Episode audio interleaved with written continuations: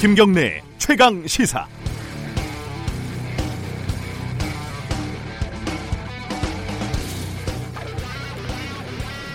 내 생각과 시중의 여론이 많이 다르면 좀 당황스럽지 않습니까? 물론 여론이라는 것이 변덕이 있기도 하고요.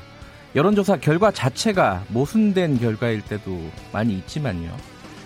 저는 원래 다소 대세 추종적인 성격이라서 웬만하면 여론과 제 생각이 크게 다르지 않습니다. 그래서 다를 경우에는 왜 그럴까 이렇게 생각하게 됩니다. 어제 그제 문재인 정부 임기가 반환점을 돌면서요 여기저기 여론조사가 많이 있었습니다. 제, 어, 다른 항목들은 제 항목하고 제 생각하고 같거나 어, 달라도 그 오차가 크지가 않은데 국회의원 정수 관련해서는 완전히 정반대였습니다. 저는 국회가 좀 마음에 안 들고 국회의원이 꼴 보기가 싫어도 적은 것보다는 늘리는 게 낫다 이렇게 생각을 하거든요. 하지만 여론은 아닙니다. 의원 정수를 늘리자는 의견에는 대략 뭐 여론조사마다 조금씩 다르지만 한 4분의 1 정도만 찬성을 하고 있습니다. 이 와중에 심상정 정의당 대표는 의원 월급을 30%나 삭감하고 정원을 늘리자 이런 안을 내놨는데 뭐 이걸로 설득이 될 분위기는 아닌 것 같습니다. 문제는 이런 여론에 웃고 있는 사람들이 결국 지금 기득권이 아닌지 그게 걱정입니다.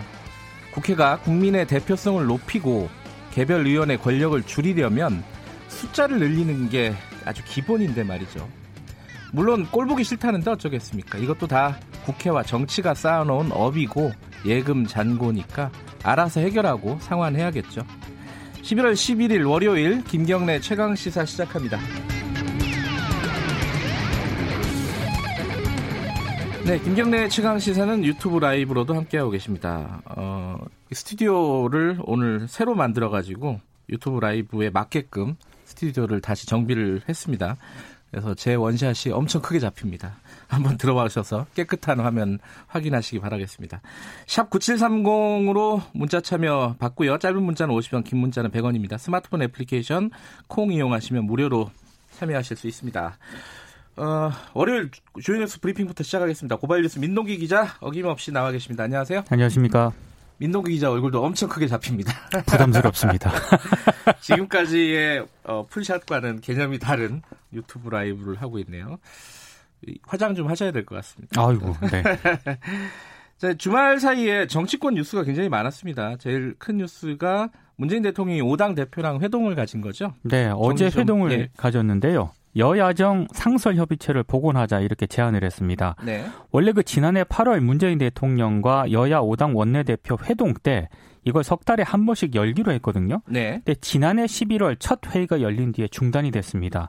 일단 야당 대표들 반응은 좀 긍정적입니다. 네. 그리고 문재인 대통령이 국회 패스트 트랙에 올라 있는 선거법 개정안에 대해서도 조속히 통과시켜 달라 이렇게 부탁을 했고요. 네. 어, 한일 군사 정보 보호 협정 지소미아 문제는 초당적으로 협력할 필요가 있다 이렇게 강조를 했습니다. 이번 회동은 여야 대표들이 문재인 대통령의 모친상을 조문한 데 대한 답례 성격이고요. 네. 문 대통령이 제안해서 성사가 됐습니다. 2시간 정도 예정이 됐었는데 예정 시간보다 50분 가량 더 길게 진행이 됐고요. 어, 문재인 대통령이 여야 대표를 청와대로 초청해서 회동을 한 것은 이번이 다섯 번째인데 네. 숙소인 관저로 초청한 것은 이번이 처음입니다. 뭐 막걸리 뭐 이런 어, 반주까지 곁들여 가지고 좀 자유로운 분위기에서 대화를 했다고 들었는데 네. 근데 좀 약간 해프닝이 있었나 봐요. 뒷말이 나오고 있습니다. 그러니까 선거법 개정안과 관련된 대화를 하다가요. 네. 황교안 대표와 다른 야당 대표들 사이에 좀 설전이 오갔습니다. 네. 어, 황 대표가 자유한국당과 협의 없이 선거제 개혁안을 일방적으로 밀어붙였다 이렇게 얘기를 하니까 여야 사당 대표들이 그 자유한국당이 협상에 응하지 않은 것이다 이렇게 반박을 했거든요. 네. 그러니까 황 대표가 거듭 유감을 표명을 했습니다. 그러자 바른미래당 손학규 대표가 정치를 그렇게 하면 안 된다 이렇게 목소리를 높였고 네. 황 대표가 그렇게 라니오라고 맞받아쳤다고 합니다. 음성 지원이 되는 것 같습니다. 그렇습니다. 이 문재인 대통령이 웃으면서 손을 들어 말렸다 네. 이렇게 지금 전해지고 있는데요. 관련 내용은 민주평화당 정동영 대표가 전한 그런 내용입니다. 어, 말씀하신 것처럼 청와대가 이번 만찬에 약주와 함께 손학규 대표가 추천한 막걸리 이렇게 두 종류의 술을 준비를 했다고 하는데요. 만찬 메뉴에는 아프리카 돼지 열병에 발, 어, 예, 돼지 열병에 따른 그 소비 네. 위축을 우려해서 돼지 갈비 구이가 포함이 됐습니다. 뭐 싸우더라도 자주 만나는 게 좋겠죠. 그렇습니다. 예. 어, 문재인 대통령은 이렇게 5당 대표들과 대화를 나눴고 청와대 실장 3명은 한꺼번에 기자간담회를 이건 또 처음 보는 일인 것 같아요. 첫 네. 공동 기자간담회인데요. 네. 노영민 대통령 비서실장, 정의용 국가안보실장 그리고 김상조 정책실장이 어제 첫 공동 기자간담회를 가졌습니다. 네. 노영민 비서실장은 내년 총선과 관련해서요. 어, 당에서 요구하고 본인이 동의한 분들에 대해서는 놓아드려야 된다는 생각을 가지고 있다 이렇게 얘기를 했습니다. 네. 연내에 차기 총선 출마가 예상되는 이낙연 국무총리 등을 교체하는 개각이 단행될 것이다. 이걸 좀 시사한 것으로 풀이가 되고 있습니다. 네. 그리고 야당 의원들에게 장관직을 제의한 적이 있다고 언급을 했는데요. 노영민 실장은 아, 전형직 야당 국회의원 여러분에게 입각 등 다양한 제안을 해왔지만 우리 정치 연실에서 본인의 의지와 상관없이 입각이 어렵더라. 앞으로도 지속해서 노력하겠다. 이런 얘기도 했습니다. 네. 그리고 김상조 청와대 정책실장은 어, 부동산 과열 조짐에는 대출 규제와 세제 강화 등 소유자 부담을 늘리는 다양한 정책 수단을 가지고 있다면서 필요할 때 필요한 정책을 주저없이 시행하겠다 이렇게 강조를 했습니다. 개각이 폭이 좀 커질 수도 있겠다 이런 생각은 좀 들어요. 그렇습니다. 예. 그 이 와중에 또 김재원 의원 자유한국당이죠. 음, 이거는 뭐 뭐라고 얘기가 좀 뭐한데 어쨌든 막말 논란이 일고 있습니다. 간단하게 좀 정리해 보죠. 그 지난 9일 대구에서 자유한국당이 공수처 저지 및 국회의원 정수 축소 촉구 결의 대회를 열었거든요. 네. 근데 김재원 의원이 당원들을 상대로 강연을 했습니다. 여기서 뭐라고 했냐면은 이해찬 대표가 얼마 전에 나 죽기 전에는 정권 앞, 안 뺏긴다고 했는데 이걸 택시 기사에 얘기를 했다고 해요. 네. 그러니까 그 택시 기사가 이해찬이 2년 안에 죽는다는 말 아니냐. 다음에 황교안 대표가 대통령이 될 것이다라고 말했다. 이런 내용을 이제 전한 겁니다. 네. 아, 김재원 의원이 택시비로 10만 원을 또 주고 내렸다고 하는데요. 더불어민주당이 김재원 의원 징계를 요구했습니다. 예. 정춘숙 원내대변인은 김재원 의원은 지난 8월 추경 심사를 하면서 술을 마시고 국회에 복귀해서 7조 원 추경 음주 심사로 비판을 받았다. 예결위원장직에서 사퇴하길 바란다 이렇게 얘기를 했는데요. 네. 김재원 의원은 택시 기사가 한 말을 그냥 우스갯소리로 소개한 것이다 이렇게 해명을 했습니다. 뭐 이 얘기 하면은 바로 기사 되고 논란일 건 알, 알았겠죠. 아, 그럼요. 네, 알면서 한 건데 어쨌든 뭐좀 어, 나이 드신 분한테 이런 얘기하면 좀, 좀 그렇죠. 네. 어, 이재명 지사가 지금 경기지사직에서 박탈될 위기에 놓였었는데 네. 정치권에서 여러 명이 지금 그 탄원서를 내고 있습니다. 선처를 해달라고. 특히 그 경선에서 치열 그 경기도지사 선거에서요. 치열한 경쟁 당내 경선 말하는 거죠. 예. 그렇습니다. 예. 그 경기도지사 후보들이 선처를 요청하는 탄원서를 잇따라 제출했습니다. 네. 특히 이제 전해철 의원 같은 경우에는 치열하게 경선을 벌였는데요. 네. 탄원서에서 이재명 지사가 경기도민들의 기대와 바람에 부응을 하고 네. 경기도정을 정상적으로 수행할 수 있도록 기회를 부여해 주시길 청원한다 이렇게 얘기를 했고요. 네. 어제 또 이재명 지사 공간에서 함께 저녁 식사를 한 것으로 전해지고 있습니다. 그리고 지금 뭐 경, 당내 경선은 아니지만 정의당 경기지사 후보로 나섰던 이홍우 현 고양정 지역위원장도 지난 9월 27일에 대법원에 이재명 지사 무죄 탄원서를 냈거든요. 지방선거 당시 TV 토론은 정책이 아닌 그야말로 인신공격이 난무한 토론이었고 네. 유독 이 후보에게 집중된 여러 문제에 대해서 짧은 시간에 사실관계를 해명한다는 것은 물리적으로 불가능한 토론이었다 이렇게 강조를 하고 있습니다. 박지원 의원도 탄원서를 제출했죠. 냈습니다. 조금 예. 이따 나오시는 자 박지원 의원도 어, 정경심 교수에 대한 수사가 거의 마무리가 되고 추가 기소가 오늘 이루어진다. 뭐 이런 뉴스가 있습니다.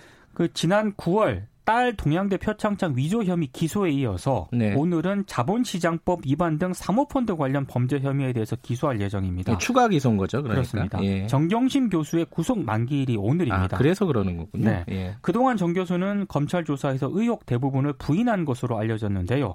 어제 검찰에 불출석 사유서를 제출하고 조사에 나가지 않았습니다. 정 교수는 지난달 23일 구속 수감된 뒤에 지난 8일까지 모두 6차례 검찰 조사를 받았는데요. 일부 언론 보도를 보면 검찰이 조국 전 장관에 대해서도 이번 주 중 불러서 조사할 계획이라고 보도를 하고 있습니다. 또 초읽기에 들어갔다고. 초읽기가 굉장히 오래되는 것 같더라고요. 마지막 소식 간단하게 하나 전해주시죠. 그 김영균 씨 죽음으로 한국 서부 발전의 안전 불감증이 도마에 오르지 않았습니까? 네. 근데 당시 서부 발전이 매년 외부 컨설팅 기관으로부터 안전 사고 예방 노력을 인정받는 상을 받고 있었다고 하는데요. 근데 문제는요. 네. 서울신문과 경실령이 정보 공개 청구를 통해서 확인을 해 보니까 서부 발전이 이 상을 타면서 거액의 홍보비를 주최 측에 건넨 것으로 확인이 됐습니다. 네. 2016년에 3천만 원, 2017년과 18년에는 각각 2,500만 원과 500만 원씩 모두 6천만 원의 예상이 집행이 됐다고 하는데요. 서부발전 측 해명은 이렇습니다. 시상하는 쪽에서 나름의 평가 기준을 가지고 수상자를 선정한 것으로 안다. 이렇게 해명을 했습니다. 상이 이게 얼마나 의미 없는가 이런 것들을 또 보여주는 사례가 아닌가 싶습니다. 네. 오늘 여기까지 듣죠. 고맙습니다. 고맙습니다. 고발 뉴스 민동기 기자였고요. 김경래 최강 시사 듣고 계신 지금 시각은 7시 36분입니다.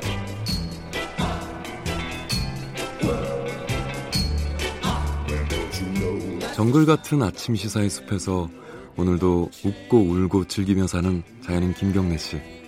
그의 하루 일과는 KBS 1라디오 김경래의 최강 시사를 진행하는 것으로 시작합니다.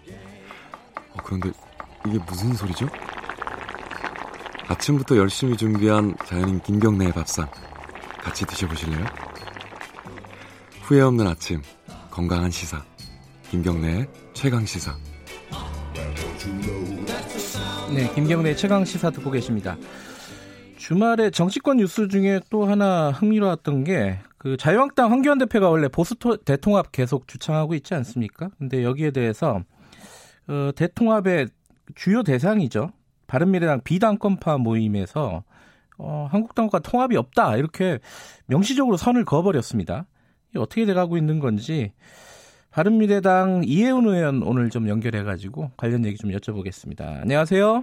네, 안녕하세요. 네, 오랜만에 뵙습니다. 네, 반갑습니다. 아, 보는 건 아니군요. 오랜만에 듣는군요. 네. 이게 좀 헷갈립니다, 청취자 여러분들. 이게 어, 자유한국당에서는 보수 토, 대통합 얘기했는데 네. 왜 이렇게 명확하게 어, 자유한국당하고는 통합 없다 이렇게 선을 긋는 건지 이 부분이 어떻게 돼가고 있는 건지 일단 좀 말씀 좀 해주세요.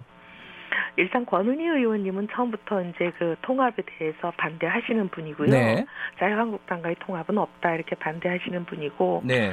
그리고 나머지 이제 유희동 의원님도 현재 지금 뭐 자유한국당이 통합과 관련해서 유승민 대표가 얘기했던 원칙, 3원칙이라는 거에 대해서 답이 없고 아직 네. 그다음에 과연 이거를 뭐 어, 어떻게 보면 숙제라면 숙제인데 그 숙제를 해낼 수가 있겠느냐라는 그런 말씀을 하시는 걸로 들었습니다. 음흠. 그러니까 유승민 의원한테 확인한 부분이라고 이제 그 권은희 의원은 얘기를 했잖아요. 네. 그러니까 유승민 의원도 지금 권은희 의원의 입장하고 같다는 뜻으로 발언을 한 거예요. 권은희 의원께서는 뭐 네. 그렇게 받아들여도 되는 거예요? 제가 이야기로는 어쨌든 현재로서는 네. 그 통합에 대해서 어떻게 보면은 공을 던졌잖아요. 네. 자유한국당 측에 예. 현 대표와 네. 그런데 그 측에서 아직까지 그 던진 공을 가지고 숙제에 대한 답이 없으니 어 그 답이 올 때까지는 사실 어떻게 보면은 이쪽 음. 입장에서는 two track으로 간다 이런 입장인 걸로 들었, 들었습니다. two track이라면은 구체적으로 어떤? 그러니까 신당을 추진하는 네. 것과 예. 그다음에 통합 이 두 가지를 동시에 음. 어, two track으로 간다 이렇게 들었습니다. 예. 그 자유한국당에서는 이제 벌써 이제 통합 추진위원회 추진단 같은 걸 만들었잖아요. 네. 그래서 이제 속도를 내려고 하고 있고, 음. 그리고 어, 바른미래당 비당권파 변혁에서는 어, 이 속도를 일단은 어, 아, 없다, 통합 없다라고 이제 선언을 하면서 이 속도에 대해서 조금 반작용을 하고 있는 것 같고 이러면은 지금 말씀하신 two track으로 간다는 게 어, 이게 통합은 안 된다라고 얘기했는데 그 원트랙 아니에요? 그렇다기보다는 예. 제가 보기에는요. 어, 일단 통합이라는 것 자체가 네. 음, 혁신이 없는 통합이라는 것은 해봐야 의미도 없고 네. 되지도 않고 그리고 국민들 보시기에 혁신 안 하고 통합하는 것은 선거 때 그냥 표나 얻으려고 네네. 어, 국민들 눈을 속이는 거 아니냐 이렇게 보시는 거 아니겠습니까? 네네. 선거용 야합이다 이렇게 보는 거니까 예. 어쨌든 혁신은 해야 된다 음. 이런 생각이죠. 그러니까 지금 자유한국당에다 대고 어, 혁신을 먼저 해라. 라고 얘기한 거잖아요. 이제 쉽게 음. 얘기하면. 네. 근데 이제 그 부분에 대한 답이 없는 상황이니까 그 답이 없으면은 통합은 없다. 이제 이런 뜻인 것이죠. 그 혁신이라는 게 구체적으로는 네. 예컨대 어, 박근혜 전 대통령 탄핵 뭐 관련된 입장을 좀 서로 간에 정리를 하자 뭐 이런 뜻으로 받아들여도 되는 거예요? 아니면 아, 혁신에 3원, 다른 뜻이 있는 건가요? 음, 이제 3원칙이라고 유승민 대표가 예. 얘기했을 예. 때는 첫 번째는 이제 탄핵에 대해서 탄핵의 강을 건너자 그렇게 표현을 했고요. 네. 그 얘기는 이제 뭐 탄핵에 대해서 잘못됐네, 잘했네라고 끊임없이 논쟁을 하면서 이게 보수 통합을 할 수는 없는 거 아니겠습니까? 네. 그리고 뭐 탄핵에 대해서 찬성했던 사람들 들어와서 사죄해라 뭐 이렇게 하는 것은 통합하고는 맞지 않으니까 네. 그런 부분에 대한 이제 하나 짚은 거고 네. 그다음 두 번째는 이제 보수가 공정 정의까지 좀 가치를 확대했으면 좋겠다 음. 하는 것이고 세 번째는 이제 불파 분립이라고 허물어야지 새로 짓는 것이니까 네. 허물고 새로 짓자라는 얘기인데 그 두 번 세 가지에 대해서 아직까지 한국당이 명확한 답이 이제 없지 않냐 하는 거죠. 음. 그 어제 유의동 의원이나 그런 예. 분들 얘기는 네. 그, 그 이혜훈 의원 말씀을 들어보니까 네. 이게 일단 뭐 통합은 없다 이렇게 말은 했지만은 아까 말씀하신 답이 좀 적절하게 온다면은 통합론이 계속 진행이 될 거다라고 좀 받아들여지는데요. 이혜훈 의원 말씀은? 음, 그래서 이제 two track이라고 제가 예. 말씀드린 예. 것은 예. 일단 어, 공을 던졌고 숙제를 줬으니 네. 그 하는 것을 보자라는 거예요. 음. 근데 그 지금 아직까지 답이 오지가 않았고 네. 숙제가 끝나지 않았으니 뭐 그 사이에는 일단 신당 춘익이라는 다른 트랙을 가동한다. 어떻게 유이동 의원 뜻은 저는 그렇게 들었습니다. 네. 그 이혜원 의원 관련된 기사가 하나 있었습니다. 아, 요, 요, 요, 요 관련된 그 통합과 관련된 네. 어, 자유한국당의 중진 그러니까 뭐 김무성 의원을 말하는 거고요. 그래서 유승민계와 통합을 의사를 전달했는데 그 대상이 이혜원 의원이었고요. 그리고 그 그걸 플랜 A라고 보는데 네. 이게 뭐 자유한국당 이름을 바꾼다, 뭐 대선 주자들은 험지 출마한다, 뭐 이런 식의 제안이 예전에 예전에 왔다는 거잖아요. 언제 왔다는 거죠, 이게? 제가 네. 이 통합이라는 게 아직까지 진행 통합론이라는 게 네. 어떻게 될지 아직 결론을 알 수 없는 거고 진행이 되고 있는 상황이잖아요. 네. 진행이 되고 있는 상황에서 이 보안을 지켜야 될 문제에 대해서 보안을 지키기 때문에 이미 보도가 나가지고 여쭤보는 거잖아요. 네, 그래서 일단 예. 그 부분에 대해서 NCND 하겠습니다. 아, NCND로? 아, 네. 그러면 뭐 다들 그렇게 이해를 할 것 같은데. 네. 알겠습니다. 근데 그, 그게 플랜 A라고 하고 플랜 네. B가 나왔다는 얘기도 있어요. 이 부분은 좀 말씀해 주실 수 있나요? 아, 이제 기사 내용을 설명드릴 수는 있습니다. 예. 근데 기사 내용은 어쨌든 플랜 B라는 것은 네. 플랜 A와 조금 달라진 부분인데 차이점은 뭐냐면 네. 어, 비대위 겸 선대위, 비대위 예. 겸 선대위라는 거는 이제 지도부를 얘기하는 거거든요. 네. 그럼 이제 공천권도 갖고 네. 어, 모든 의사 결정에 참여하는 게 비대위 겸 선대위인데 예. 플랜 B는 그게 아니라 선대위에만 들어와라. 음흠. 그럼 그렇게 되면 이제 사실 결정권은 갖지 못하고 네. 그냥 선거 때 유세를 한다든지 여러 가지 선거 운동만 하는 거거든요. 네. 그러니까 상당히 차이가 있는 겁니다. 또이 공천과 관련된 거의 어, 하늘과 땅 차이가 있는 거고요. 네. 그다음 두 번째 이제 공천 룰에 대해서도 플랜 A는 국민 여론조사 100% 이렇게 되면 국민들 뜻을 물어서 하는 거니까 여기에는 어떤 어 특정한 사람들이 장난을 친다 이제 속속된 표현으로 네네. 네. 그렇게 할 수 있는 가능성 자체를 원천 차단하는 거기 때문에 네. 어 많은 사람들이 이제 사천의 걱정을 안 하는 룰이죠. 음흠. 근데 이제 두 번째 플랜 B에서는 뭐 외부위원 100%로 하는 혁신 공천 위원회를 구성해서 음. 거기서 개혁 공천을 한다. 이 얘기를 들으면 많은 사람들이 2008년, 2012년, 2016년 그 공천을 겪어본 사람들은 네. 항상 이렇게 당에서 뭔가 힘 있는 사람이 자기가 미운 사람 자르고 자기 사람을 심고 하는 사천을 할 때 항상 선거나 정치에 대해서 뭘잘 모르시는 외부위원들을 들러리처럼 음. 세워놓고 이렇게 마음대로 소위 공천 장난을 친 그런 음. 형식이 바로 이런 형식이거든요. 그러니까 이런 부분에 대해서 다들 사천에 걱정을 하지요. 그러니까 이제 음. 두 안이 굉장히 차이가 있다. 이렇게 받아들이고 그 기사에 의하면 플랜 A가 플랜 B로 변하는 것을 들은 그 자리에서 어 어떻게 보면 바른 미래당 사람들이 아 이거는 어, 소위 공천 장난의 가능성이 있구나 예. 이렇게 생각하고 신당 창당으로 이제 어떻게 보면 가닥을 잡았다 이렇게 기사가 나온 것을 봤습니다. 음.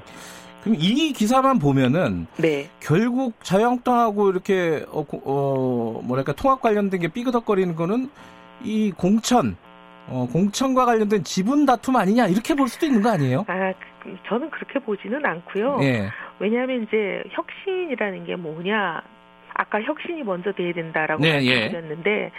결국은 보수로부터 많은 국민들이 등을 돌린 게 음. 보수가 그러니까 눈살을 찌푸리게 했다 이거거든요. 네. 근데 어떤 일로 눈살을 찌푸리게 했냐? 공정한 보수, 정의로운 보수, 책임지는 보수, 따뜻한 보수가 음. 되지 못했다는 거예요. 그래서 이런 보수가 돼야 다시 마음을 주시겠다는 거기 때문에 이런 보수가 되는 게 혁신인 거거든요. 네. 근데 이런 보수의 모습을 보이는 것은 결국은 뭘로 입증이 되냐면 정책과 사람으로 입증되는 거 아니겠습니까? 네. 근데 이제 정책 얘기는 제가 하기 시작하면 너무 길어지니까 네. 조금 옆으로 제껴 놓으면 결국 사람은 총선 국면에서 인재 영입하고 공천이거든요. 네. 그러니까 이게 결국은 어, 공천 룰이 어떻게 되느냐에 따라서 어떤 네. 사람이 들어오냐기 때문에 과연 혁신이 되느냐 안 되느냐 그걸 결정적으로 보여줄 수 있는 단면이죠. 네. 공천 지분하고 전혀 다른 얘기죠. 네. 과연 보유, 보수 혁신이 되는 거냐 안 되는 거냐 이걸 판가름하는 거니까요. 음, 공천에서 그 혁신의 네. 어, 떤 정도라든지 방향을 볼 수 있다. 네. 네. 예. 어, 한 가지 궁금한 거는 이 지금 통합 논의에 안철수 전 의원이 지금 뭐 빠져 있습니다. 여기 안철수 의원 쪽이랑은 좀 연락하고 뭐 논의를 하고 있나요? 어, 일종의 권은희 의원님이 지금 보면 이제 안철수계로 아, 네, 많이들 네. 얘기를 하죠. 네. 예. 그래서 이제 그 권은희 의원님 경우는 이제 통합에 대해서 선을 긋고 계시잖아요. 네. 다른 이제 안철수계 의원님들의 경우는 좀 권은희 의원하고는 의원님하고는 생각이 다르고 결이 다르긴 음. 합니다. 네, 예, 예. 예. 아, 아, 그 말씀하시기가 약간 요, 요 부분은 좀 부담스러운 부분이 있으신 모양이군요. 그러면 뭐 현재 그분들이 예. 명확한 예. 입장이 없어요. 음, 그러면 이 논의 과정에서 안철수 계 이른바 안철수 계랑은 약간 좀 뭐랄까 선을 그을 수도 있다 이런 느낌도 있는데요. 이 부분은 어떻게 보세요? 어, 안철수 계라고 불리는 이제 분들의 예. 그 특징은 네. 안철수 대표의 뜻이 굉장히 중요한데 네. 아직 안철수 대표께서 어, 통합이든 네. 아니면 신당 창당이든 뭐 여러 가지에 대해서 뜻을 밝히지 않고 계시는 걸로 알고 있어요. 예. 그래서 뜻이 정해 어, 뜻이 이제 정해졌는지는 모르겠지만 전달이 되질 않았으니까 네. 어쨌든 그 안철수 대표의 뜻을 전달 받아야만 답을 할 수 있는 문제인 것 같습니다. 어, 어제 청와대에서 오당 대표랑 대통령하고 어, 저녁 회동이 있었잖아요. 네. 여기서 황교안 대표하고 손학규 대표가 좀 고성을 어, 주고받았다 이런 얘기가 이제 나왔습니다. 정동영 대표한테. 네. 어, 이게 선거제 개편된 얘기인데. 네. 아, 이혜원 의원께서는 이 선거제 개편이가 어떻게 될 것 같습니까?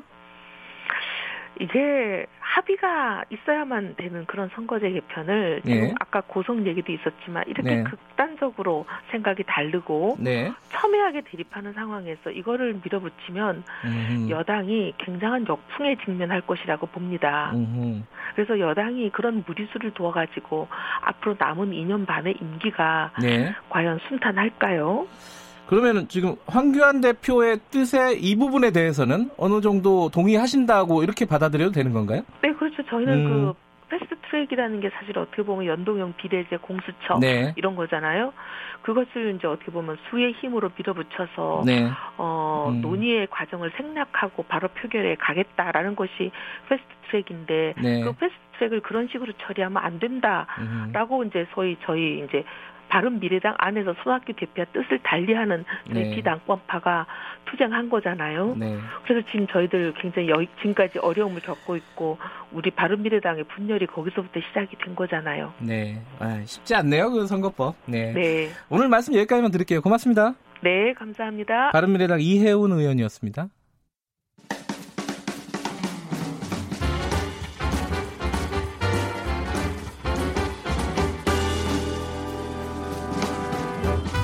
여러분의 아침을 책임집니다.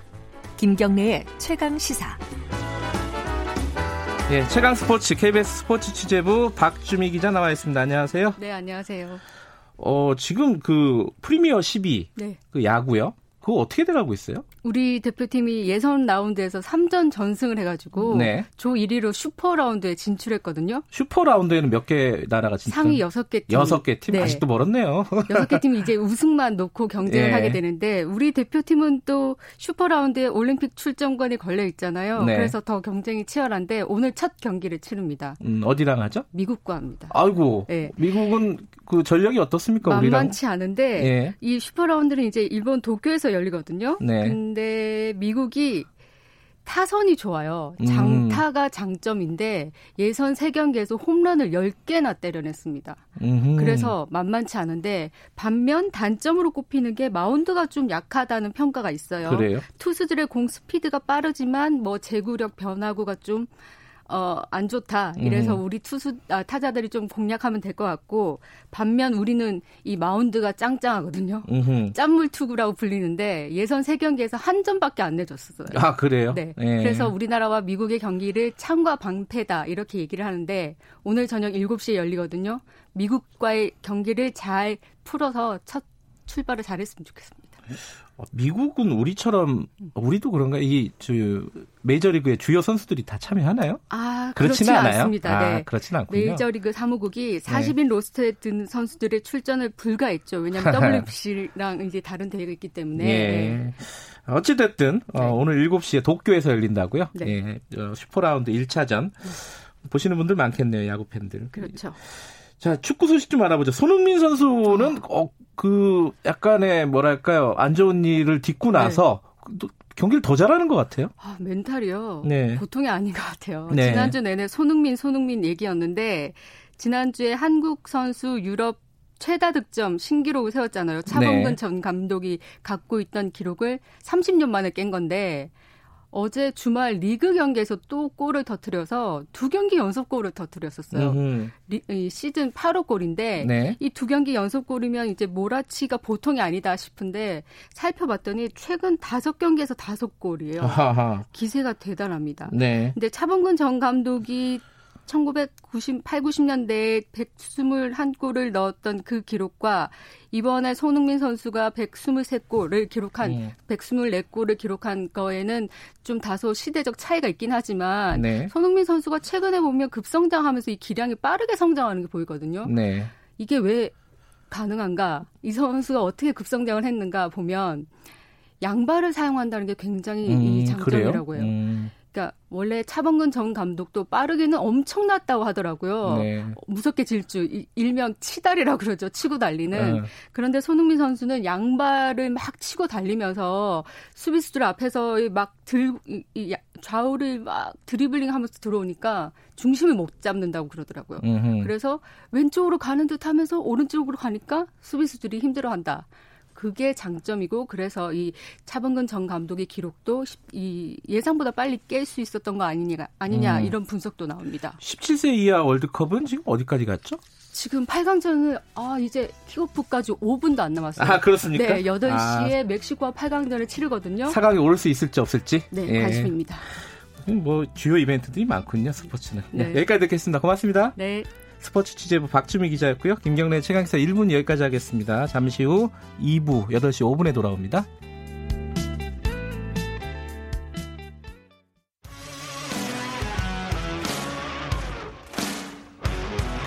탐사보도 전문 기자 김경래 최강 시사.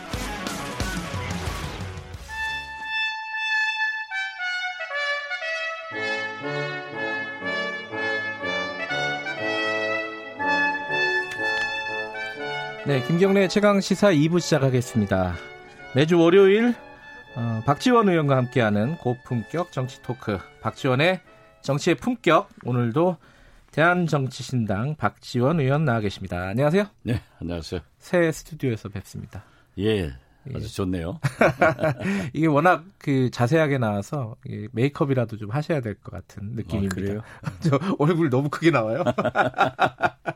뭐 본래 잘생겼으니까 괜찮은 거예요. 주말에 원래 주말에 좀 쉬어야 되는데 정치인들은 주말에 잘 안 쉬네요. 그래갖고 정치권 할 얘기가 많아요. 그렇죠. 네. 어, 저도 주말에 뭐 목포에 가서 그러니까 매주 목포에 또 가시잖아요. 네, 그렇죠. 박지원 의원님은 70여 건 행사 소통 지금 뭐 파김치 돼가지고 Blue Monday. 아 월요일 날 그래서 이렇게 좀 피곤해 하시군요. 예, 그렇습니다. 다른 분들도 바빴어요 요번에 그 주말에 특히 이제 오당 대표들. 그 뭐 대통령과 말씀하러 가서 왜 둘이 싸우죠?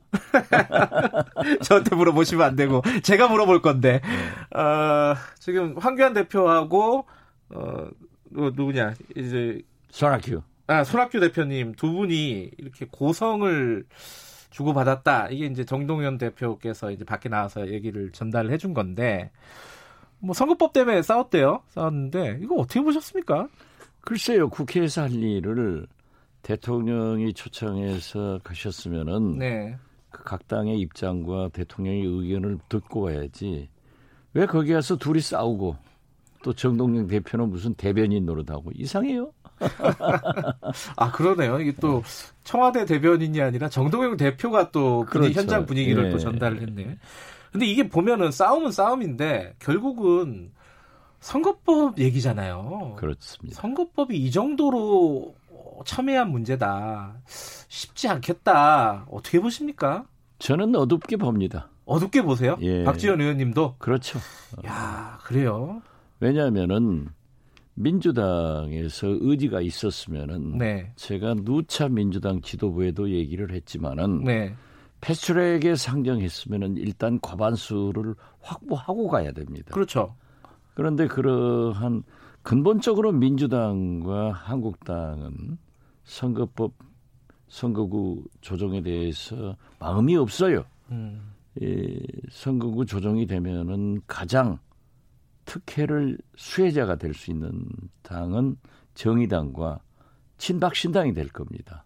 음, 지금 뭐 우리 공화당을 비롯한 예. 그렇죠. 우리 예. 공화당이 이제 친박신당으로 예. 더 커지겠죠. 예. 예. 그리고 어떻게 됐든 저, 박근혜에 대해서는 전국적으로 약간의 지지도가 높아요. 네. 예, 그러기 때문에 또 정의당은 만약 민중당이 지금 울산에서 지역구도 진출 가능하고 전국적으로 어, 공천을 한다고 하면은 민중당도 상당히 특혜를 네, 받을 네. 수 있는 당인데 어떻게 됐든 지금 현재 28석의 지역구를 줄여, 줄여서 네. 원한대로 한다고 하면은 이 선거구 조정이 됐고 비례대표가 더 늘어난단 말이에요. 네. 그러면은 대한신당 저희 경우에는 제가 저희가 지역 기반으로 하고 있는 호남은 지금 현재도 28석인데 6, 7석이 줄어버리면은 영남의 6, 7석과는 비교할 수가 없는 거죠. 왜냐하면 거기는 지금 현재 65석이기 때문에. 그리고 거듭 말씀드리지만은 농어촌의 인구의 급감으로 인해서 이제 한 선거구가 다섯 여섯 개 군이 되지는 경우가 있을 때 농촌의 피폐는 불을 보듯 더 심화된다. 음흠. 그런 문제가 있어서 각 당에서 지금 어, 뭐 정의당도 또 저도 어, 우리 대한신당도 의석수를 조금 늘리자.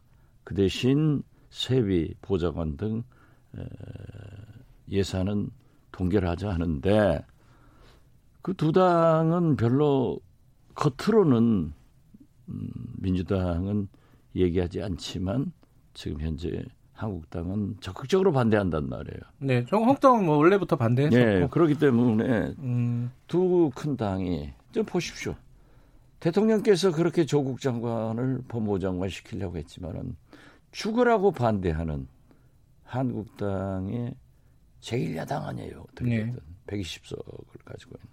그래서 굉장히 어둡게 보는데 지금 현재 민주당이 패슈렉에 상정됐지만은 본회의 표결을 위해서 과반수를 확보하고 있는가 거기에 선뜻 답하지 못할 거예요.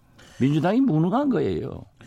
무능한 겁니까? 아니면 생각이 없는 겁니까? 의원님이 보시기에 둘 다 겹치는 것 같아요. 음, 그 난리를 피고 패스트트랙에 올렸는데 이거 국민 입장에서는 좀 허탈한 거 아닙니까? 허탈하죠. 예. 음, 어찌 됐든가 여기에 찬성하든 반대하든 예. 그 소동을 겪으면서 패스트트랙에 얹어놨는데 거기에 대해서 지금 뭐 가능성이 네, 그렇기 때문에 네. 오늘 아침 네. 김무성 전 대표 같은 분은 이제 패스트트랙에 통과되면은 네. 다당제가 되기 때문에 한국당이 어려워진다. 그래서 음. 절대 반대하라 이런 얘기를 황교안 대표에게 말했다 하는 것을 언론 인터뷰를 통해서 밝히더라고요. 음흠. 그런 거 보면은 도대체 이 양당은 별로 생각이 없다. 그리고 대통령의 의지를 받들어서 민주당이 꼭 통과시키려고 했으면은 네. 제가 늘 말씀드렸던 대로 민주당이 최소한 정의당, 어, 우리 대한신당, 대한신당 예. 평화당의 의원들을 설득해서 과반수 이상을 가지고 갔어야 되는데 지금 현재는 제가 볼 때는 그걸 하지 못하다 네. 그렇게 보고 있습니다. 또 하나 나왔던 얘기가 어, 대통령이 개헌 얘기를 꺼냈습니다. 네. 음, 이거 어떻게 보십니까? 그 이제 21대 총선에서 음. 개헌을 얘기하자는 거잖아요. 총선 공약으로 걸고. 그렇습니다. 예. 예. 뭐 가능한 시나리오라고 보세요? 역대 대통령들은 네. 후보 때는 개헌을 공약하고 네. 어, 임기 초에 해야 되거든요. 음흠. 임기 초에 해야 될 대통령들은 국정을 위해서 네. 하반기로 돌리자 이렇게 해놓고 하반기에 가서는 대통령 후보들이 각 당에서 나와버리잖아요. 네네. 대통령 후보들은 또 절대 대통령의 권한을 축소하는 그런 개헌을 원하지 않습니다. 네. 그렇기 때문에 저는 에, 물론 이번에는 문재인 대통령께서 개헌안을 국회에 내놓은 건 사실이에요. 네. 그렇지만 그러한 개헌안이 국회에서 통과될 수 없는 그런 여건을 만든 것도 사실이에요. 음흠. 그래서 지금 에, 개헌을 해야 된다 하는 당위성을 인정하면서도 총선에 네. 공약을 하고 하반기에 하자, 즉 후반기에 하자 하는 것은 개헌이 실질적으로 할 수 없다. 공연불이라는 말씀이세요? 그렇죠. 아. 왜냐하면 대통령 후보들이 나타나서 이제 다 나오잖아요. 청선 네. 보면은 이제 뭐 본격적으로 대선이 시작되는데 네네. 네. 그 대통령 후보들이 내가 대통령 돼서 개헌할 테니까 지금 하지 말자 으흠. 이런 것으로 다 정리가 되니까 개헌은 이번 문재인 정부에서도 물 건너갔다. 저는 그렇게 봅니다. 선거법도 사실상 지금 어렵다. 이제 그렇습니다. 개헌도 물 건너갔다. 예. 전망이 어두우시네요. 예. 이 검찰 개혁에 대해서도 예. 상당히 어둡게 봅니다. 공수처법도 안 된다? 어, 저는 그렇게 봅니다. 어, 그래요? 왜냐하면은 저도 강하게 요구를 하고 있고 네. 검경 수사권 조정 등 검찰 개혁에 대해서는 가능한 것만이라도 해야 된다. 음흠. 개혁을 자꾸 뒤로 밀려면은 촛불 혁명의 국민적 여망을 저버리는 거기 때문에 네. 하자라고 예. 하지만은 한국당에서 바른미래당 일부에서 절대 움직이지 않고 있잖아요. 예. 그렇다고 하면은 또 우리 국회에서 약속을 선거구 조정 정치개혁 입법 통과 후 검찰개혁법을 통과시키자 이런 우선순위를 정해놨기 때문에 지금 아. 바른미래당에서도 어, 저, 선거구 조정부터 먼저 하자 안 되는 거예요. 그래서 저는 그 문희상 의장이 11월 네. 중에 직권 상정 해가지고 만약 11월에 검찰개혁 공수처만이라도 통과시키면 되는데 네. 이걸 지금 12월 3일 날로 연기해 버렸잖아요. 그렇다고 하면은 예산하고 어? 사실상 불가능한데 이제 12월 임시국회를 열어서 12월 1월 달에 하자. 저는 굉장히 어둡게 봅니다. 잠깐만요. 결과적으로 보면 다 어려, 어려운 네, 상황이네요. 법과 제도에 의한 개혁은 상당히 물 건너가고 있다. 음흠. 가장 아쉽게 생각하는 것은 역대 어? 김영삼, 김대중 이래 모든 대통령들이 네. 검경 수사권 조정은 합의가 됐고 아, 공약을 했고 네. 지금 현재 제가 검경소위 의원인데 여야 간에 한 8, 90%가 합의가 됐어요. 이것마저도 안 하고 넘어간다고 하면은 음흠. 사실상 예, 국회로 촛불이 날아올 그런 순간이 되는 겁니다. 아, 그 정도 상황까지. 그러니까 모든 것들이 다 무산이 돼버리면은. 예, 그렇죠. 결국 국민들은 국회에 갈 수밖에 없다. 촛불을 그렇죠. 들고. 지금 현재 음흠. 최악의 국회가 이번 국회 아닙니까? 음흠. 아무런 법과 제도에 의한 개혁도 이루어지지 못하고 있는 것도 아니에요. 예. 그런 제도적인 개혁들은 쉽지 않다는 게 지금 박지원 의원님의 저는 그렇게 네, 전망이고 지금까지 상당히 밝게 보았는데 네. 마지막 가서 지금 음. 한국당이 죽으라고 반대를 하고 국회는 정상화 안 해주고 또 여기에 바른 미래당도 협력이 없고 네. 또 우리 이 대한신당이나 어, 평화당에서도 힘이 없고 어흠. 일치가 되지 않는 거예요. 그러면 그건 어떻게 생각하세요? 지금 좀 전에 그 일부에서 이혜훈 의원 연결해가지고 보수 대통합 관련돼서 지금 좀 삐끄덕거리잖아요. 자유한국당하고 네. 그쪽도 변혁 모임하고요. 어, 어떻게 보십니까? 이것도 성사가 될 수 있을까요? 이게 뭐 좀 전망을 하신다면요? 황교안 대표가 얘기한 네. 대통합 빅 텐트는 안 됩니다. 안 된다. 이것도 네. 오늘 안 되는 것만 주로 말씀하시는 거예요. 안 되는 것만요. 질문하세요. 왜 안 됩니까 이거는? 이건 왜 안 되냐면은 네. 친박신당 우리 공화당이 죽어도 박근혜 대통령 탈핵에 가담한 당신들과는 하지 않겠다. 음흠. 그리고 친박 신당은 상당한 지역에서 표를 확보할 수 있어요. 네.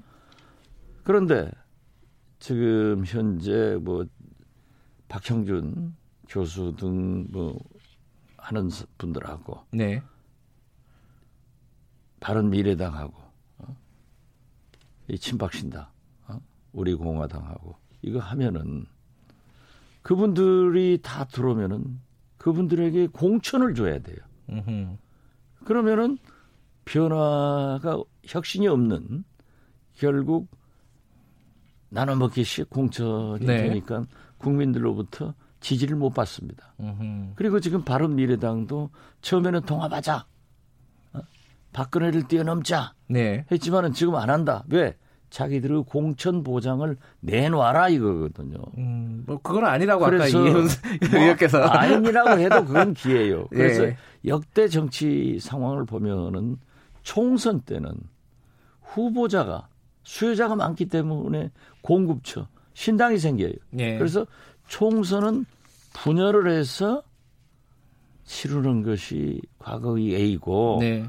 대통령 선거는 각 진영마다 후보가 하나 나오기 때문에 네. 통합이 되는 거예요. 네. 그래서 저는 이번 총선을 앞두고는 보수도 분열을 하고 진보는 이미 분열됐고 음흠. 그래서 통합은 big tent는 안 되고 음흠. small tent끼리 또 경쟁할 것이다. 음흠. 만약에 바른미래당이 지금 현재 안 한다 하면은 황교안 대표가 그러면 당신들 현역 의원 몇 사람 다 보장해 주겠다. 네. 어, 국민이 변화를 하지 않는 그러한 당에 투표를 하겠어요? 음흠. 그래서 저는 굉장히 어려운 통합을 하고 또 황교안 대표가 성공하지 못할 얘기를 함으로써 자기의 지지도나 한국당을 어렵게 만들고 있구나.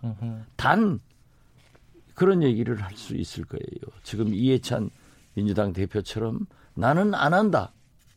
그렇기 때문에 물갈이 개혁 공천을 내 손으로 하고 예를 들면은 국민적 인기가 있는 이낙연 총리에게 선대위원장을 넘기는 네. 그런 진행이 된다고 하면은 가능할 수도 있겠죠. 다 통합하고 황교안 대표가 나는 국회의원도 당 대표도 대통령 후보도 하지 않겠다. 네. 그러니까 통합하자 하면은 그 명제가 강한 거예요. 그렇죠. 그 소리는 안 하잖아요. 어떤 희생을 감수하고라도 누가 희생하는 거예요. 아니 오늘 마지막에 그 5.18 얘기 좀 하려 했는데 시간이 많지가 않네요. 짧게 어 지금 골프 치는 장면이 어, 노출이 됐습니다. 이 전두환 전 대통령이 그리고 오늘 재판인데 오늘은 원래 출석하기로 안 돼 있고요. 근데 국회에서 지금 진상조사위 만들어야 되잖아요. 진상조사위는 지금 5.18 네. 그 단체장들도 어느 정도 어, 양해가 된 것으로 알고 있습니다만은 네. 이 법도 통과됐고 예. 그렇기 때문에 한국당에서 합당한 분들을 추천해야 되는데 이번에는 그 구인위원회이기 때문에 3인의 추천을 두 명을 지금 거부권 대통령이 예. 하셨잖아요. 거기가 어지간 사람 오면은 받을 것 같아요. 예. 그런 합의가 돼 갔는데 지금 제가 국방부에 요구한 예. 이 13권의 사진첩 이번에 구체적으로 보고를 받았습니다. 네. 그리고 비디오 테이프가 있다는데 동영상이 있다는데 그 문제에 대해서는 아직 자기들이 가지고 있는 게 없다. 으흠. 그 가지고 있는 필름은 전두환 청문회 때다 이런 얘기를 하는데 전두환 대통령은 골프장에 가서 서 있을 게 아니라 광주 재판장에 가서 서 있어야 제자리다. 저는 그렇게 연내 출범을 할 수 있을 것 같습니까? 진상조사위? 저는 출범한다고 봅니다. 만약 알겠습니다. 그렇게 양해가 된다면 기대해 보겠습니다. 오늘 말씀 여기까지만 드릴게요. 고맙습니다. 네, 감사합니다. 박지원 의원이었습니다.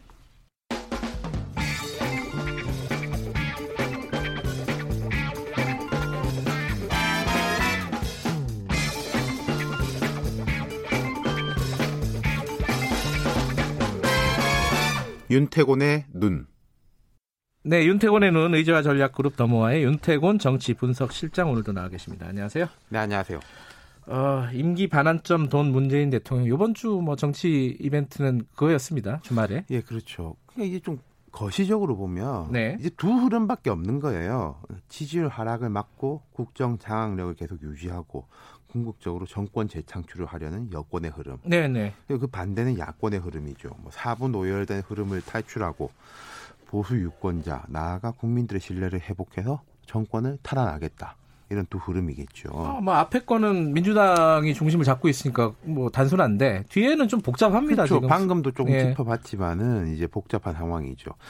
그래서 지금 야권 통합 이야기 나오는데 이건 좀 역사를 보면 돼요. 지금 여당이 야당일 때 여러 기획들이 있었습니다. 대통합 음. 민주신당 이것은 이제 참여정부 말이었고요. 네. 그다음에 통합민주당 이건 이제 문재인 대통령이 혁신과 통합이라는 외곽 기구를 통해서 민주당하고 합쳐지는 흐름이었고 새정치민주연합 이건 이제 안철수, 문재인 합쳐지는 야, 흐름이었고 추억의 이름들이네요. 그렇죠. 네. 지속적으로 통합의 기획이 있었고 그 또 분열의 흐름이 있었고 그 네. 항상 중심에 앞서서 박지원 의원이 계셨죠. 그러니까 성공도 하고 실패도 하고 그런 것을 통해서 노하우를 축적해서 이제 10년 만에 정권 탈환한 거죠. 예. 네. 반대로 지금 야당은 이 보수 진영은 친박 연대 이런 흐름은 잠깐 있었습니다만은 한나라당 이래로 단일 대우가 원래 좀 보수진의 특징이에요. 잘 음, 뭉치는 게. 원래는 진보는 분열 이렇게 했었는데 그렇죠. 요새는 보수가 분열이에요. 네, 탄핵을 예. 기점으로 분열이 된 거죠. 예. 그래서 이제 단일 대우로 다시 돌아가자 이런 거 아닙니까? 저 단순히 보면 그러한데 그 앞서서의 분열이라는 것이 예. 일회적인 것이냐 아니면은 계속적으로 앞으로 우리 역사가 조금 정치가 강경 보수하고 개혁 보수하고 나눠져 가는 게 좋은 거냐, 음흠. 혹은 또 양당제가 좋은 거냐 다당제가 좋은 거냐 네. 이런 복잡한 의제들이 엮여 있는 상황이거든요. 뭐 당장 봐도 이혜원 의원 일부에서 연결했었는데 좀 복잡해요. 자유한국당하고 합친이 많이 그러니까 이 얘기가 시, 실리적으로 복잡한 거 플러스 가치적으로 복잡한 거. 둘 다. 그렇죠. 예. 아까 음. 이제 그 선거법 개정 될 거다는 분도 있고 안 될 거다는 분도 있는데 그게 약간 희망도 섞여 있는 것 같아요. 음. 될 거라는 건 다당제가 이제는 역사의 소명이다. 안 될 거라고 보는 분들은 현실적으로 한국은 양당제 아니 아니냐 뭐 이런 것이죠. 어쨌든 박지원 의원도 지금 안 될 거다 그 통합이 이렇게 얘기를 하는데. 네. 그러니까 보면은 보수 진영 내에서만 보자면은 한국당은 어쨌든 합치지 않는 쪽 예. 중심이니까 제일 예. 크니까요. 그 다음에 이제 바른 미래당 내 비당권파 모임 유승민 안철수계는 복잡한 것 같은데 유, 그 이혜원 의원도 말씀하셨겠지만은 이 변화와 혁신을 위한 비상 행동이 어제죠. 네네. 자유한국당과의 통합은 없다. 우리는 우리 길을 가겠다 선언을 했거든요. 안 합치겠다는 거에 명시적으로는 물론 그렇죠. 또, 그, 또 유보적인 게 있지만, 게 있지만은 예. 이게 그 공동 단장이 유이동 권은희 의원입니다. 유이동 의원은 유승민 대표가 가깝고 예. 권은희 의원은 안철수계로 꼽히는 네네네. 사람이죠. 두 사람이 이제 공 같이 나란히 섰는데 이렇게 말을 했어요. 우리는 공정 세대를 정치와 사회 전반의 주역으로 하는 세대 교체를 이뤄나갈 것이다. 네. 상식이 기반하는 정치로 정치가 갈등을 해결하고 이해관계를 조정하는 제 역할을 할 수 있도록 하겠다. 뭐 이까지는 공자님 말씀이고 네, 그렇죠. 그 뒤에 것인데 황교안 자유한국당 대표가 최근 보수 대통합을 제안했는데 한국당과의 통합은 없다 선을 그으면서 유승민 의원은 개혁 보수의 길을 지향점 삼아 뚜벅뚜벅 가고 있다. 유 의원은 개혁 보수의 길에 보수를 통합하는 노력은 향후 신당을 중심으로 이루어질 것이다. 이렇게 말을 했거든요. 좀 복잡한데 이 네. 안철수 전 의원 쪽은 어떤 건가요, 자, 이게? 이렇습니다. 안전 의원은 제3의 길, 합리적 중도를 위한 길 역시 향후 신당을 중심으로 이루어질 것으로 기대한다. 이게 자세히 음. 보면요, 온도 차가 있어요.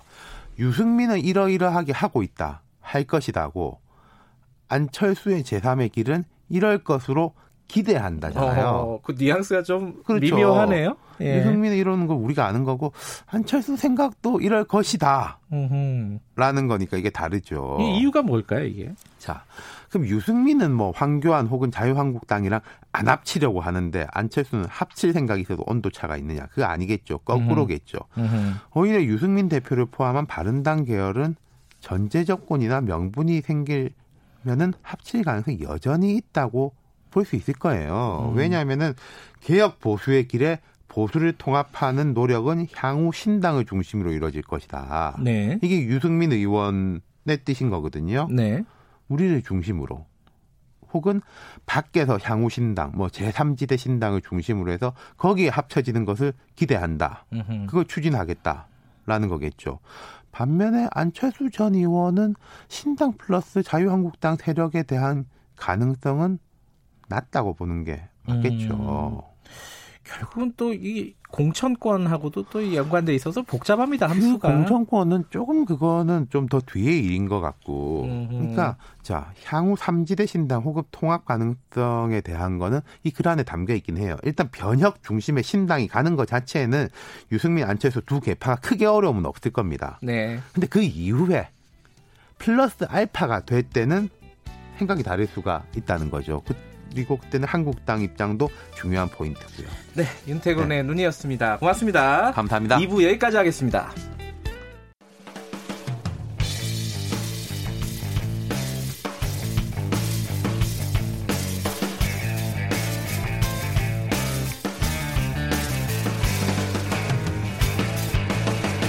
김경래의 최강 시사.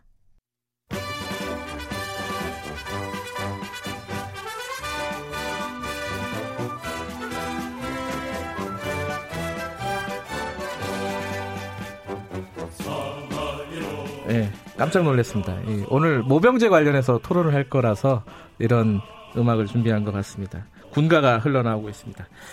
어, 민주당, 더불어민주당에서 그 당 차원에서 공식적으로 얘기했다기보다는 싱크탱크 쪽에서 이 모병제 얘기를 꺼냈습니다. 뭐 하겠다 이건 아니고 한번 논의해 보자 이런 취지인 것 같고요. 이게 사실 이제 인구가 많이 줄고 이런 부분 때문에 어쩔 수 없이 모병제로 가야 되는 거 아니냐? 그리고 시기상조가 아니냐? 여러 가지 얘기 있습니다. 이거 청취자분들도 관심 많으실 것 같은데요. 문자 주시면은 저희가 토론 중간 중간에 좀 소개를 해드리겠습니다. 샵 9730으로 보내주시고요. 어, 짧은 문자는 50원, 긴 문자는 100원이고요. 뭐 유튜브나 어, 콩 스마트폰 애플리케이션 콩 이용하셔도 괜찮고요. 오늘 두 분 모셨습니다. 전문가 두 분. 먼저 군인권센터 임태훈 소장님 안녕하세요. 네 안녕하십니까. 그리고 자주국방 네트워크 이루 사무국장님 안녕하세요. 네 안녕하십니까. 어, 청취자분들은 두 분의 입장이 뭔지 잘 모르실 수 있으니까 간략하게 모병제에 대한 기본 입장을 좀 들어볼게요. 뭐 소개를 나중에 했으니까 이루 사무국장님 먼저 좀 말씀을 해주세요. 어, 저는 기본적으로 모병제에 대해서 좀 반대하는 입장이고요. 어. 이 모병제라는 것이 왜 이 국가안보상에 굉장히 중요한 정책인데 네. 왜 선거 때마다 이 선거용 목적으로 이런 이야기가 논의가 되어야 되는지 음. 참 안타깝습니다. 원래 선거 때 중요한 얘기 하는 거 아닌가요? 중요한 이야기인데 예. 사실 이 부분은 어떤 전문적인 부분이기 때문에 음흠. 이 부분을 잘 모르시는 분들이 이걸 가지고서 아젠다를 꺼내는 건 좀 문제가 있다고 보고 있습니다. 정치공학적으로 꺼내는 거는 좀 문제가 그렇습니다. 있다. 아.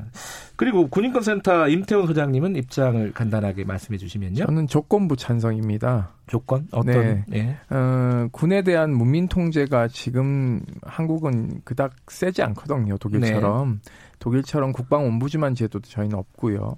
그리고 평화헌법이고 문민우위 헌법임에도 불구하고 네. 의회가 여전히 국방부를 통제하는 기능이 약해요. 예. 그러니까 대통령만이 군을 통제할 수 있거든요. 음흠. 그렇다면은 각종 병영 부조리나 최근에 발생한 계엄령 문건에서의 내란 음모라든가 음. 이런 것들을 강하게 통제할 수 있는 제도 장치를 마련한 다음에 저는 직무 혼합제로 조금 가다가 아. 모병제로 전환하는 것을 장기 과제로 논의해야 된다.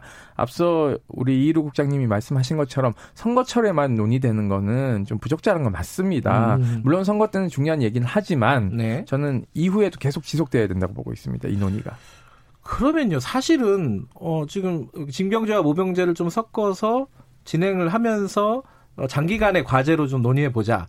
여기에 대해서도 이루 국장님은 찬성하실 거 아닌가요? 이거 어떻게 보세요? 이거는? 저는 이 부분에 대해서 아직 반대 입장인데요. 아, 지금은 그런 어떤 혼합형도 시기상조다.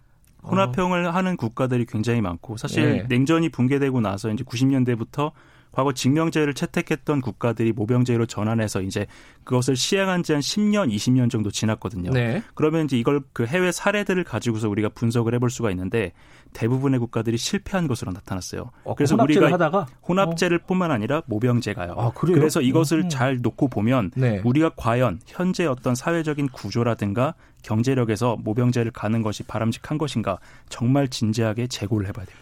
실패를 했다라면 구체적으로 어떤 부분을 실패했다는 거예요? 모병제를 시행했다가 징병제로 되돌아가는 국가들. 예를 아. 들어서 지금 동유럽 국가들이 그러한 사례들이 굉장히 많고 그래요? 모병제를 이게 실패다라고 판정이 나지 않았음에도 불구하고 현재 여기서 일어나는 각종 온갖 부조리라든가 문제점들이 독일군이나 일본 자위대 같은 음. 경우에 심각하게 나타나고 있거든요. 음흠. 이런 부분을 우리가 면밀하게 볼 필요가 있습니다.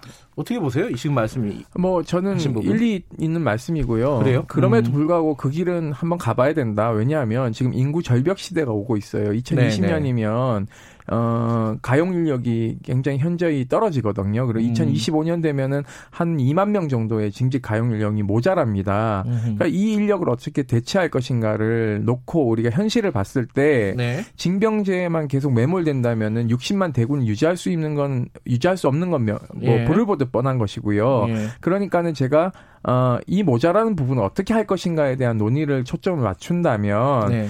어, 직무 혼합제가 어, 도입돼야 되지 않겠냐는 말씀을 드리는 거예요. 왜냐하면 음. 인구를 갑자기 없어지는 저출산인데 우리가 해외에서 용병을 사올 수도 없지 않습니까? 네. 그러니까 결국은 국내에서 어, 직업 군인을 더 늘리는 방식으로 갈 수밖에 없다. 그리고 지금 60만 대군에서 조금 더 줄일 수밖에 없지 않느냐 이런 말씀을 드리고 싶습니다. 그러니까 현실적으로 인구가 줄 수밖에 없는 상황이라면은 이 모병제, 어, 징병제가 현실적으로 가능할 것이냐 이 부분에 대한 문제 의식이 있잖아요. 그건 어떻게 보세요, 국장님은? 아주 간단한 간단한 문제인데 예. 제가 예를 한번 들어볼게요. 30명이 정원인 학급이 하나 있습니다. 자 네. 그러면 이 학급에서 선생님께서 자 오늘 청소할 사람 손들어. 라고 하는 거하고 네. 너희 10명 청소해. 라고 해서 그 필요한 10명을 강제적으로 지정하는 거고 예. 어떤 쪽이 더 인원을 충당하는 데더 도움이 될까 생각을 해보면 답이 금방 나오는데 모병제라는 것은 결국 어떤 자원에 의해서 하는 것이기 때문에 음. 자원자를 뽑으면은 강제로 징병하는 것보다 인원이 더 적을 수밖에 없거든요. 네. 실제로 아까 제가 실패했던 사례로 평가했던 독일과 일본의 경우에 뭐 영국이나 프랑스도 마찬가지고 모병제를 하고 있는 국가들 굉장히 많은 국가들이 심각한 모병난에 시달리고 있습니다. 음, 군대를 다 안 가려고 하는군요. 20대 초반이 가장 적정한 연령인데 사실 우리나라 같은 경우에 고등학교 고3 때까지 정말 뭐 세계 최악의 어떤 그 입시 시스템에 의해서 고통받는 네. 학생들인데 이 학생들이 이제 19세, 20세 성인으로 나와서 이제 자유를 만끽하려고 하니까 너 군대 가. 라고 하면 징, 징병제 상황에서도 굉장히 싫어하거든요. 그런데 음. 200만 원, 300만 원 정도의 월급을 주고서 너 군대 갈래?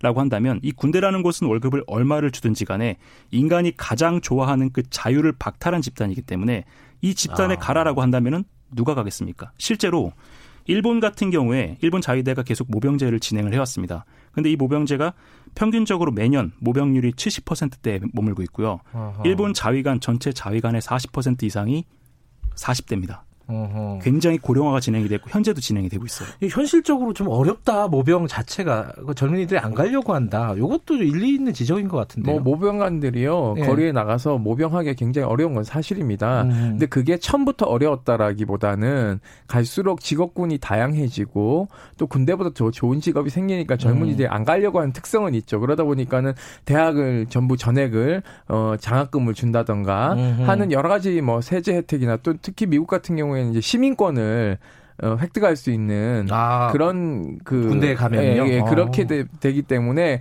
영주권을 갖고 있는 사람들 같은 경우는 굉장히 모병제에 혹할 수 있는 제도들이죠. 그렇기 때문에 어, 처음에는 굉장히 뭐 잘 됐는데 지금은 잘 안 된다는 얘기는 직업의 다양성 이런 것들이 있습니다. 그래서 우리도 이게 이제 처음부터 다른 나라들은 지금 어려우니까는 안 된다라기보다는 모자라는 인원에 대해서만큼은 어떻게 할 것인가부터 좀 논의해야 된다라는 생각을 가지고 있습니다.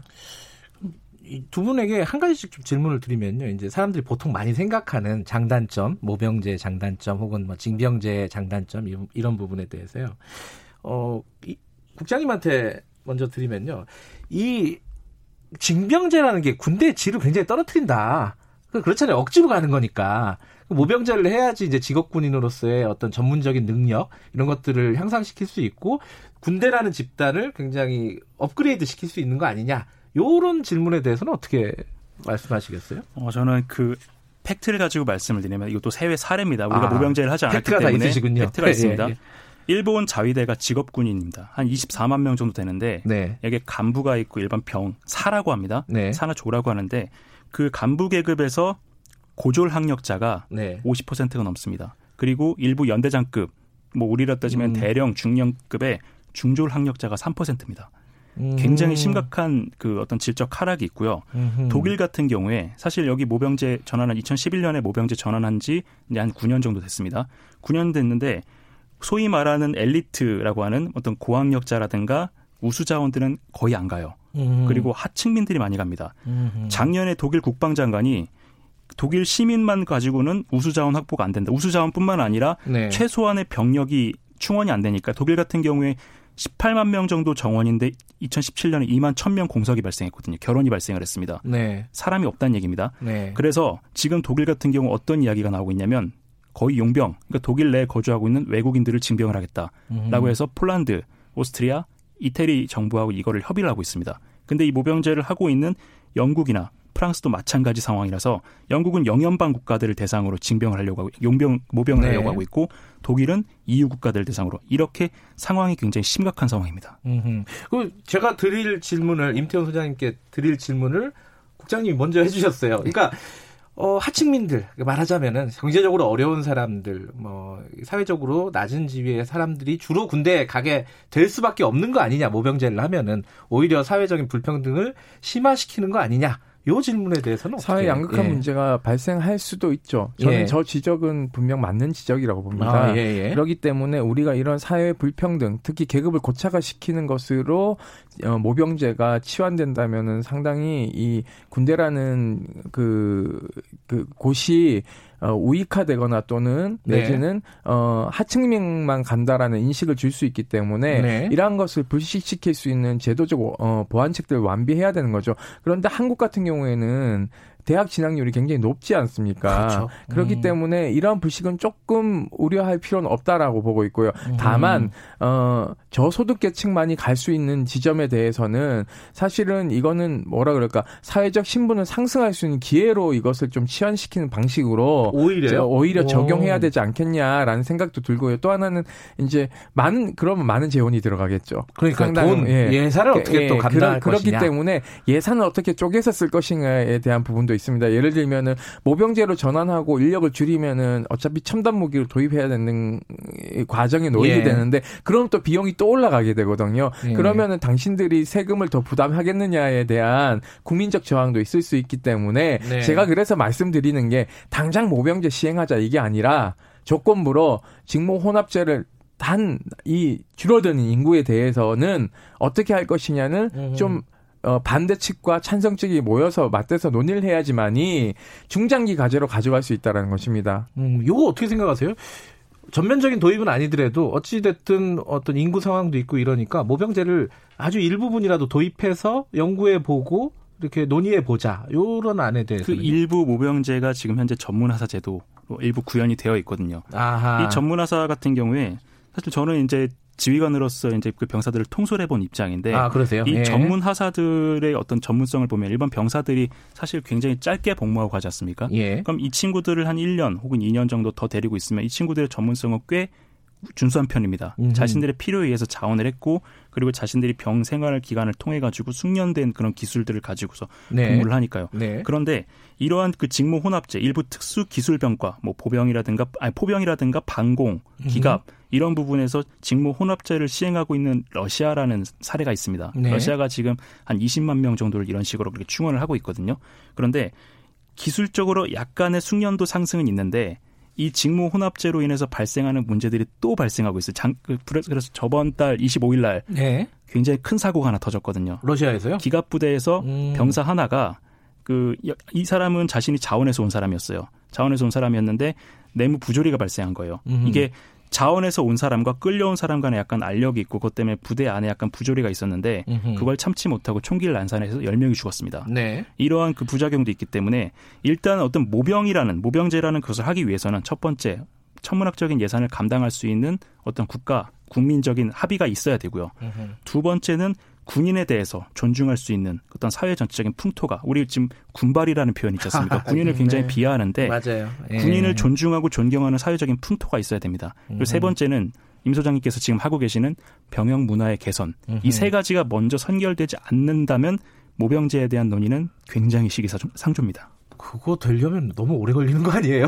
네, 그러니까 사실은 논의를 빨리 네. 시작해야 된다는 말씀을 드리고 싶어요. 그러니까 그래서, 이게 찬성이냐 어. 반대냐를 넘어서서 이제 이념과 관계없이 우리 국토를 수호하는 인력들을 어떻게 자원을 재분배하고 재배치할 것인가에 네. 대한 논의가 필요한 것이죠. 잠깐만 우리 교통방송 교통 정보 듣고 오죠. 왜냐면은 어, 지금부터 할 얘기가 사람들이 더 민감한 얘기입니다. 그럼 여성 어떻게 할 거냐? 이 얘기가 있고, 60만 대군 이거 어떻게 할 거냐? 숫자. 뭐 이런 예민한 부분들이 있습니다. 이거 교통정보 잠깐 듣고 다시 진행하도록 하겠습니다.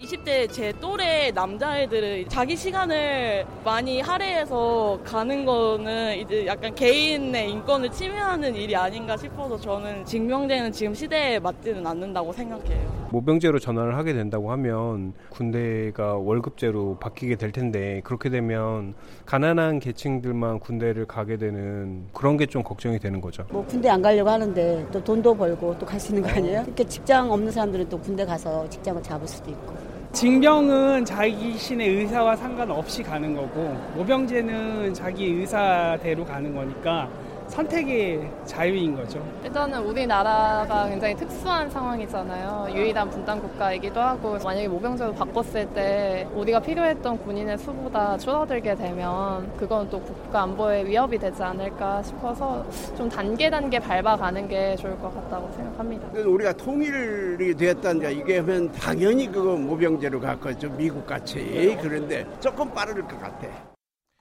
예, 그 시민들 의견을 쭉 저희들이 모아가지고 전달해드렸는데 뭐 찬반 이건 굉장히 좀 예민한 어, 첨예한 부분인 것 같습니다.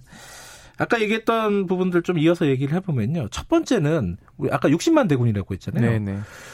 요거 지금 분단 상황이고 그래서 한, 확 줄일 수는 없을 것 같은데 이거 언제까지 유지할 거냐. 이런 좀 쟁점이 있습니다. 이게 모병제, 징병제 쟁점하고 조금 다른 쟁점이기도 하기도 한데 이거 어떻게 생각하시는지 뭐 임태훈 소장님 먼저 좀 사실은 뭐 30만까지 줄이자는 의견들도 있죠. 현재 네, 현재도요. 뭐 아니 음. 과거부터 있었습니다. 음. 그리고 안 된다라는 주장도 사실은 있고요. 그래서 네.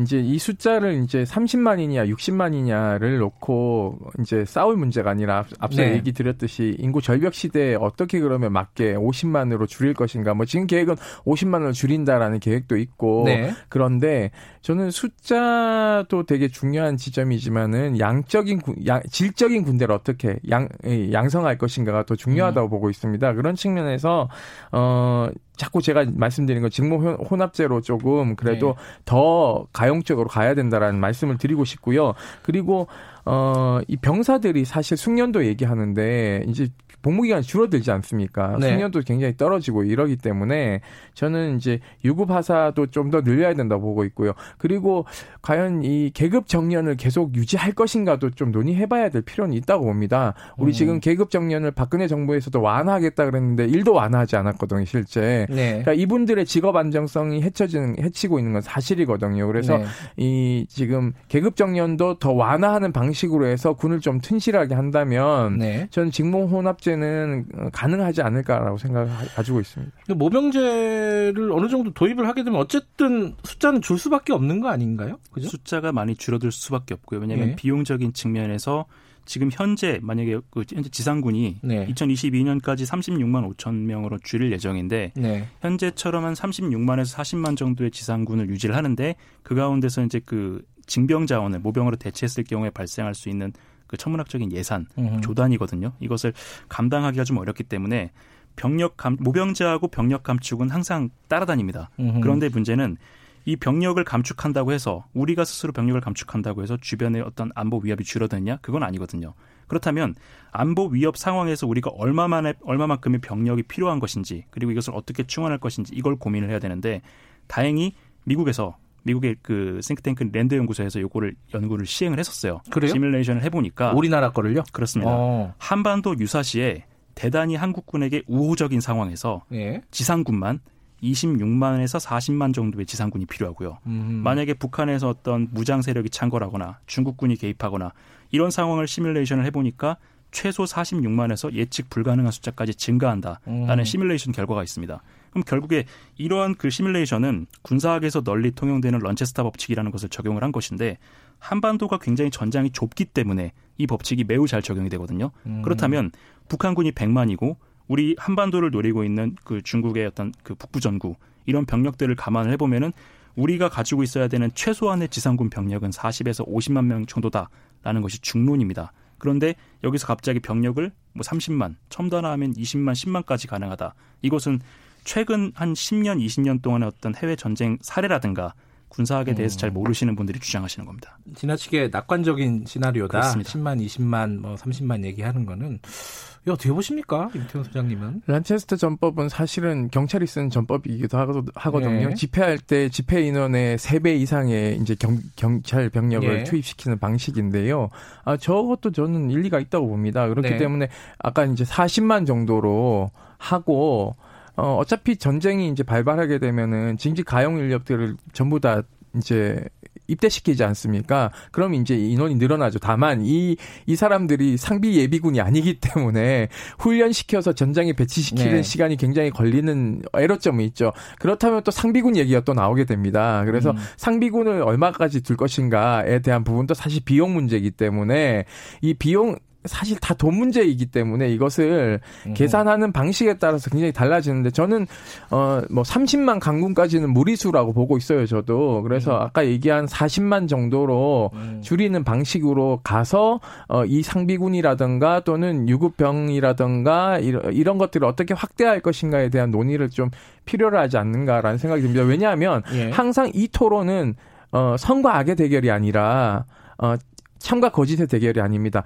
반대급부에 대한 부분들을 수용해 나가면서의 음. 안정성을 도모하면서 가는 게 매우 중요하기 때문에 모병제 징병제 토론은 찬반 토론이 돼서는 안 되고요. 네. 하, 어, 항상 반대급부에 대한 부분들을 염두에 두면서 보완책으로 가야 된다고 생각을 하고 있습니다.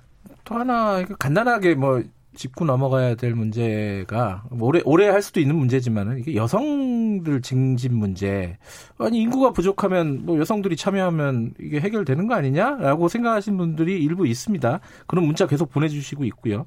8519님도 징병제로 가되 여자도 징병제를 실시를 하면 되는 거 아니냐? 뭐 이런 얘기를 했어요. 어떻게 생각하세요? 국장님? 노르웨이가 그렇게 하고 있습니다. 여성 징병 양성 징병제를 해서 물론 노르웨이는 그 징병장이 갔을 때 여기에 응하지 않아도 처벌할 수 있는 그런 근거는 없거든요. 아, 그래요? 예. 선택적이죠. 선택적인데 음. 근데 이 노르웨이에서 여성 징병이 가능해졌던 것은 여성들이 청원을 해서였어요. 이게 지금 우리 사회가 굉장히 최근 화두가 양성 평등이지 않습니까? 그렇죠. 그렇다면 네. 여성에게도 이러한 국방의 의무를 일정 정도 부여하는 방법을 찾을 수도 있고요. 그런데 네. 사실 우리 사회에서 여성이 아직까지는 좀 사회적으로 좀 약자인 경우도 있고 피해를 받는 경우, 사회 진출이라든가 음. 이런 거에서 좀 그 손해를 보는 부분이 좀 있기 때문에 네. 여성에 대해서 무조건적인 징병을 해서 이 병력 부족 문제를 해결하려고 하지 말고 음흠. 현재 지금 시행되고 있는 것 중에 이것을 점진적으로 보완하면 아까 임 소장님께서 말씀하신 것처럼 점진적으로 보완하면 병력 부족 문제를 해결할 수 있는 방법이 얼마든지 있습니다.